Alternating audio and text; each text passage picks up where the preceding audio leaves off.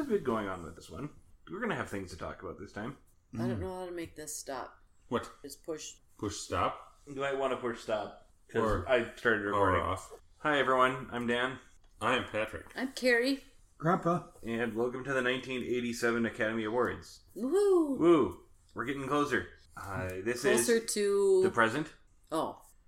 Well, at time of recording, the Academy Awards happened recently for this year. That's true. We're adding another week to our schedule. That's right. This is If I Ran the Oscars, where we look at one film from every year the Academy Awards were on TV. We look at one thing the film won for, and three other categories chosen at random. Yep. Love that. And we got a fairly popular film this time around. We had never seen it. None of us. Not the most popular, because the best picture for this year was Platoon, which would have been a much different movie. Much different. Academy Award fact of the year would be that last year, the last year of the podcast, as it were, Paul Newman won an honorary Academy Award for his work in film. This year, he won an Academy Award, actually. In 1987. For his role, for his follow-up role after 1961's The Hustler. He played the same character in The Color of Money, making him the fourth person to be nominated for the same role in two different movies. Before him was Bing Crosby, who played Father Chuck O'Malley in Going My Way and also The Bells of St. Mary back in the 40s. Peter O'Toole played King Henry II in Becket and The Lion in Winter. And then Al Pacino played the same character in Godfather 1 and 2, obviously. After Paul Newman would come Kate Blanchett in Elizabeth and Elizabeth the Golden Age. And then Sylvester Stallone, who we've talked about for one of them, because it was Rocky 1. And then in 2015, the movie Creed, he was nominated again. So that's interesting. Other than that, this film that we watched today, which is called A Room with a View, got 8 nominations. It was not poorly made, I don't think, in any respect. No, I think it was visually beautiful to look at. Oh, yeah. This has got a who's who in it of actors and actresses, because this is technically the second film Helena Bonham Carter was in. And she's gone on to do some notable things. Let's see here. She has a BAFTA, 3 Screen Actors Guild Awards, nominated for 2 Academy Awards, 9 Golden Globes, 4 Primetime Emmys, and 4 British Academy TV Awards. She also is a CBE. CBE. Yeah. She's not full dame, but she's definitely been paid attention to by the royals. She was queen. Well, and the young people know her because she's in Harry Potter films. Oh, and we'll be getting to the Harry Potter films, don't worry. Okay. But yes, she is definitely most notably known recently as Bella... Who was this girl again? Helena Bonham Carter, the main actress. She was Bellatrix Lestrange in Harry Potter. She's a bad guy. She's been in a lot of Tim Burton movies. Because she got married to him for a while. She was famous for something really different. Oh, almost certainly. What did it mean? She was in Frankenstein. We're infamous for... she was in Fight Club. She was in the 2012 Les Mis. She is... in the most recently released seasons of The Crown, or maybe the one before, right? She plays Princess Margaret. Yeah, you are not wrong. So some stuff. She had no acting training and won a national writing contest in 1979, and used the money to pay for her entry into the Actors Spotlight Directory. Her first acting thing was a TV commercial when she was 16. She was 19 when she filmed this. She looks really young. Her face is very youthful. Yep. The lead across from her would be Julian Sands. He was not in many things before this, but he was in The Killing Fields, which was kind of a big deal a couple years before. After this, he's been in some productions. He didn't have quite as big a career as everyone else. despite having seen a lot of the TV show 24, I did not recognize him from that. Okay. Despite having seen a lot of the TV show Smallville, I did not recognize him from that. But I did recognize his voice, because he was one of the recurring bad guys on the animated kids show Jackie Chan Adventures. Okay. And you're really glad that you recognized his voice from this kid's show? Honestly, I was impressed that I recognized it. It's kind of one of those, like, not that great, but it's cult classic-y for people of my age. But I think after watching this film, I think you need to be truthful to your mother. Mm-hmm. Also in this, people who have been in lots of things. Uh-huh. Let's start with one of the dames. There were two dames? There are two dames. In fact, Dame... Were they dames at the time? They were neither of them dames at the time. Okay. Really? I thought Dench was. Nope. She was damed in 1988. So a couple years later. I was close. You were close. Right after. But Dame Maggie Smith, who is not just a dame, she's a companion of honor as well. Oh my. Has been in some stuff. Her career began in 1952 as a student.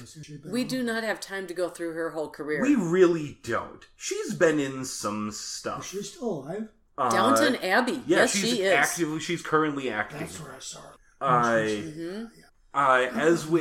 As leading into also the Harry Potter, she's Professor McGonagall in all of the Harry Potter movies.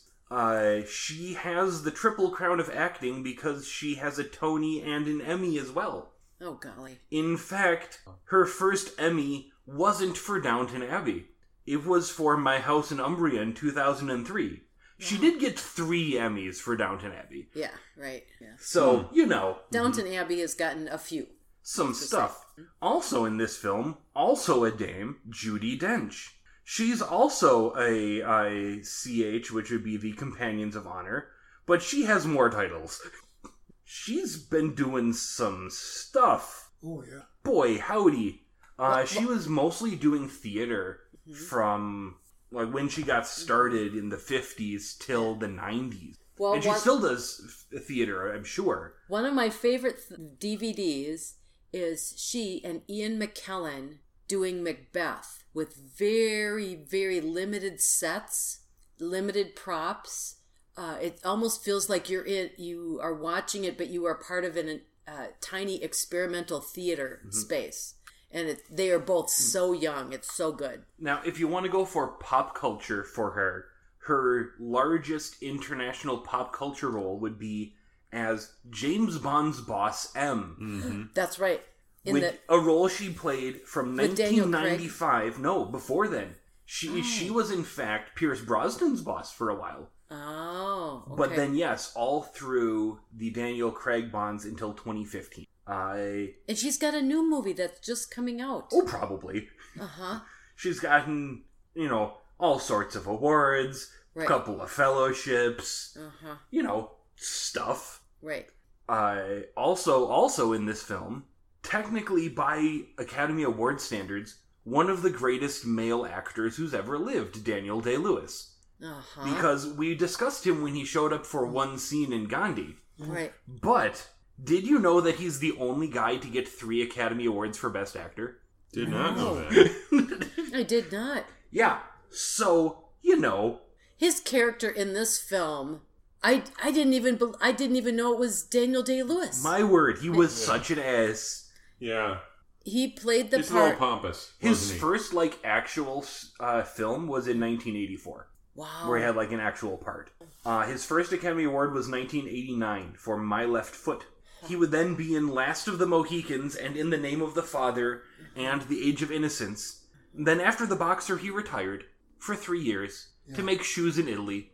Then he came back, made Gangs of New York, which we watched because Liam Neeson is in the first 10 minutes of that movie. Yes. Right. I wasn't home that. You weekend. Weren't home for that one. You would not have found it interesting.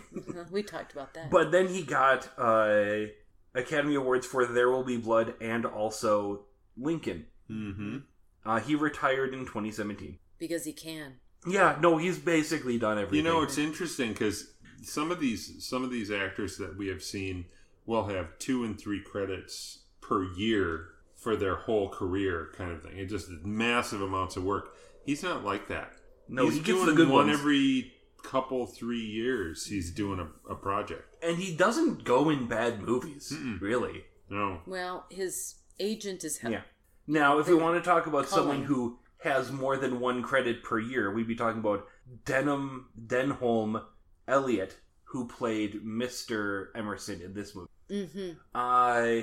He has over 125 credits. Right. He's a very recognizable character actor. More pop culture recognition, Marcus Brody in Raiders of the Lost Ark and The Last Crusade. Mm-hmm.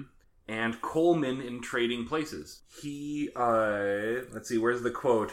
From Roger Ebert. The most dependable of all British character actors. Yeah. So, you know, good there. Probably accurate. I helped Mom and Dad out with Rupert Graves, who plays Lestrade in the current because it has stopped. They might be making more of the TV show Sherlock. But other than that, like, that's what he's most at this point.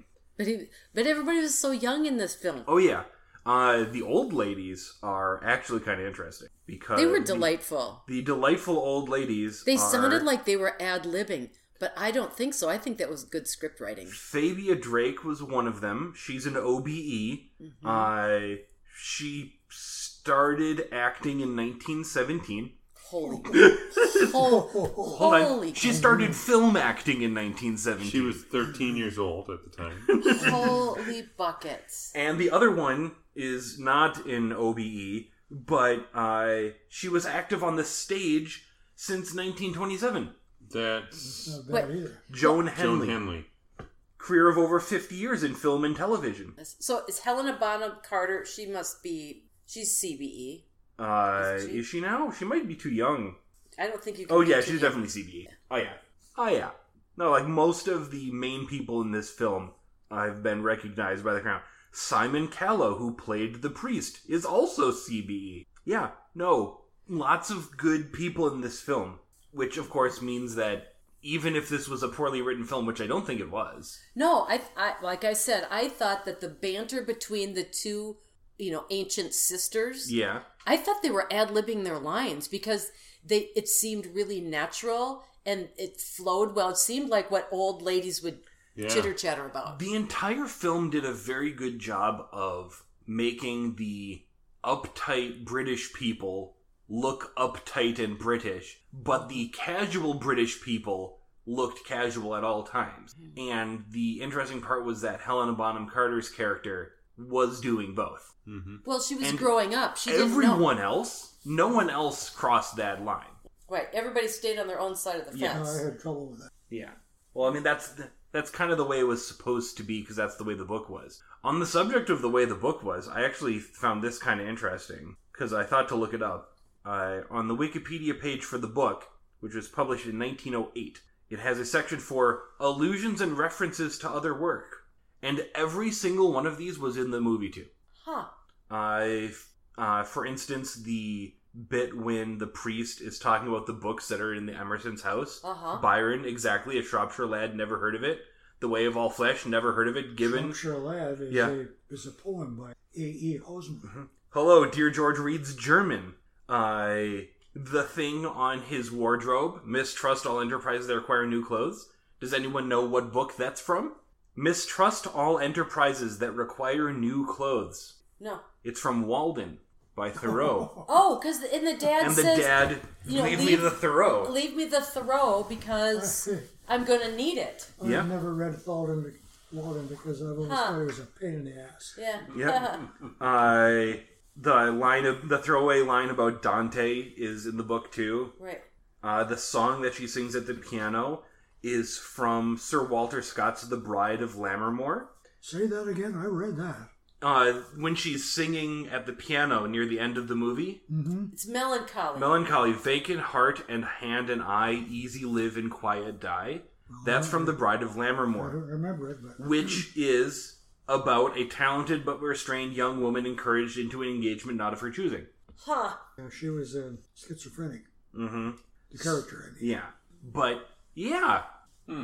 This was definitely, if you had to judge it based on the movies that were around it in the Academy Awards, this was definitely not going to be like every other movie. This was very different. That's what I was thinking, too.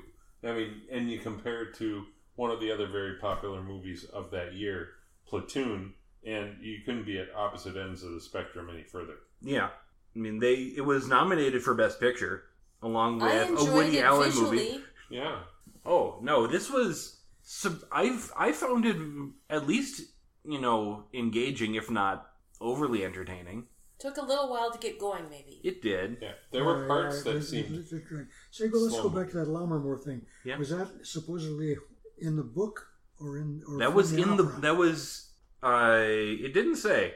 It did not say. It couldn't be in the book and be musical because there wasn't any. The Bride of Lammermoor is a historical novel. Yes, it is. Well, what they're saying is that novel that this film was based on, it made reference to other literary works. Yes. Right. No, it does not say... But I'm curious about... It said something about the music. You said something about the end of the book, or end of the movie. She's singing, she's singing?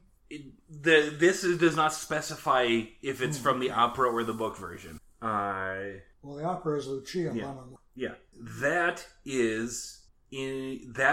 It does specify that... That piece of music? The operatic adaptation is in the concert scene of... the author's first published novel, Where Angels Fear to Tread. Oh. So he was a fan of that work, it seems. Yeah. Oh, yeah. All right. Plot-wise, we guessed plot points. It was not a particularly surprising, twisty plot. Correct. But it was... I thought it was beautiful to look at. I'm a costume person. Mm-hmm. I mean, her transition from young girl hair to Gibson girl hair...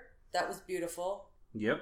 The old ladies, the tiny hats, the lace collars, the brooches, the belts. Mm. Beautiful. The way that they designed the costumes to make the women's waistlines look like they were 12 inches. Seems to me that these were illusions, and it worked well. Seems to me one of the awards that we randomly chose was best costume. So we will be discussing that, but first. Oh, I'm sorry, I skipped ahead. First, one of the things that won for best screenplay based on material from another medium. I think based on what little I've seen of the book, it's fairly accurate to that, and it seems to have made the transition to screen better than most books I've seen turned into movies. Which is interesting. It's almost like the book was written to be a play, because plays do get to the screen fairly well. Yeah. So, I don't know. I mean, I think it was well written. Yeah, good job. Daniel Day-Lewis being a jerk notwithstanding, but that was well written. But it was well written and well played. Yeah. Next up on our random thing would be art direction. How do we feel about the set dressing and overall presentation of this film? How do we feel about the location scouting of getting Florence and renting out really nice places so famous they have their own Wikipedia page? Yeah. It definitely won for art direction. Well, and I think that this film had old school cards that would pop up the whole screen to tell you what was happening next, almost like it was a, Those were themed off of the ones found in the original printing of the book. Yeah. But they were made newly and specifically for the film. So one of the ones that popped up when they went to Mr. Vice's mother's home, her well-appointed home in London, is what the card said.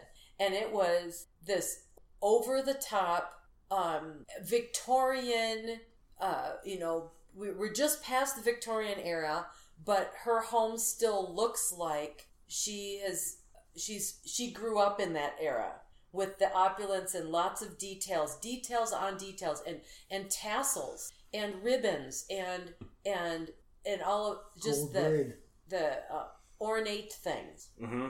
And I thought that was an interesting piece and very well done.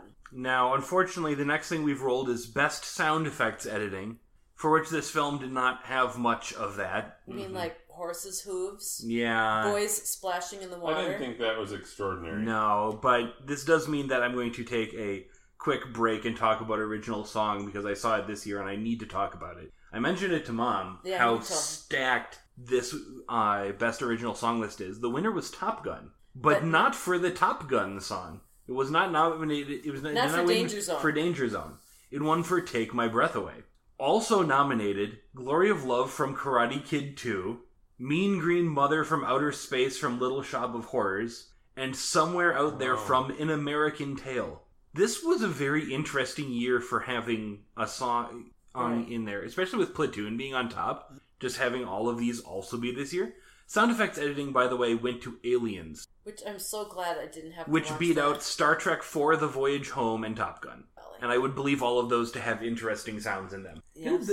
No, Voyage Home was... the whales. That was the whale, so they had to do whale noises in space. Right. Underwater. Underwater whale noises in space, yes. With transparent aluminum and all that. Right. It didn't win any awards. We weren't in danger of watching that one. And the last category is going to be... It's not costumes. What? Dad misread the list. Denied. It's best director. He misread the list. I still can't tell if somebody's a good director or not. So James Ivory was nominated for this. If you want to be a good director, it's generally going with overall presentation of film. So if you have like one thing that's good and the rest of the movie's kind of okay, then your director probably wasn't that good. Yeah. Usually best picture and best director, the lists are very similar. Sure. James Ivory... worked extensively with Indian-born film producer Ismael Merchant, which he did for this film. What are we going to look at for his list? A Room with a View, this one. Not that many that I recognize. Howard's End, The Remains of the Day, Call Me by Your Name from 2017. He got the Oscar and BAFTA for that, and became the oldest ever person to win those at age 89. Oh, man. What the heck? So, not necessarily, he's not running films, all the time, but he's also making films out of India, so some of them didn't get seen over here. Sure. Oh, that we all would have passion and desire to work at age 89. Yeah. But he did not win Best Director because that went to Oliver Stone for Platoon. Well, that happens. Yeah. That would have, again, like I said, a very different movie. Right, very different. But overall, it was kind of nice to see all of these famous people. Yeah. Back some of them before they were really doing stuff. The revelation of 1917 to 1889. Oh, yeah. Right. I did misread the costumes because I was looking at awards when their award for best costumes. Unsurprisingly. Yes. They won. That's why I misread that. Yeah. Reading the wrong way. All right. Anybody got closing thoughts? I'm good. I enjoyed the film. I'd say go, it's something different. Yep. You want to see a young Helena Bonham Carter, then you definitely... You want to see her before she got weird? Mm-hmm. She's found her niche, and her niche is being a little weird. Well, she married Tim Burton. That didn't hurt. Yeah. Mm. But... Well, I had trouble hearing it. That's all right. I'm good. Yeah. All right. Well, then we want to thank the Academy for doing its job and thereby pointing us in the direction of quality filmmaking. Thank you. Bye. Bye. Bye-bye.